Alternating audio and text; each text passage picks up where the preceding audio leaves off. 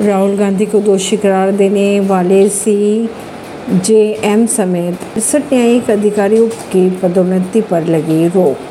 उच्च न्यायालय ने सूरत के मुख्य न्यायिक मैजिस्ट्रेट हरीश हसमुख भाई वर्मा समेत गुजरात के निचली अदालत के तिरसठ न्यायिक अधिकारियों की पदोन्नति पर लगा दी है रोक। सूरत के मुख्य न्यायिक मैजिस्ट्रेट एम हसमुख भाई वर्मा ने ही मानहानि के मामले में कांग्रेस नेता राहुल गांधी को दोषी ठहराया था। पीठ के अनुसार उच्च न्यायालय द्वारा जारी की गई सूची और जिला न्यायाधीशों की पदोन्नति देने के लिए राज्य सरकार द्वारा जारी आदेश गैर कानूनी और इस अदालत के निर्णय के विपरीत है।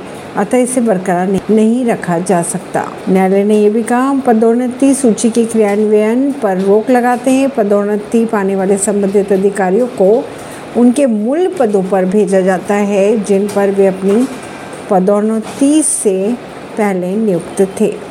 ऐसी खबरों को जानने के लिए जुड़े रहिए जनता सरिश्ता पॉडकास्ट से। അപ്പോൾ വീക്ഷണ ഇതിൽ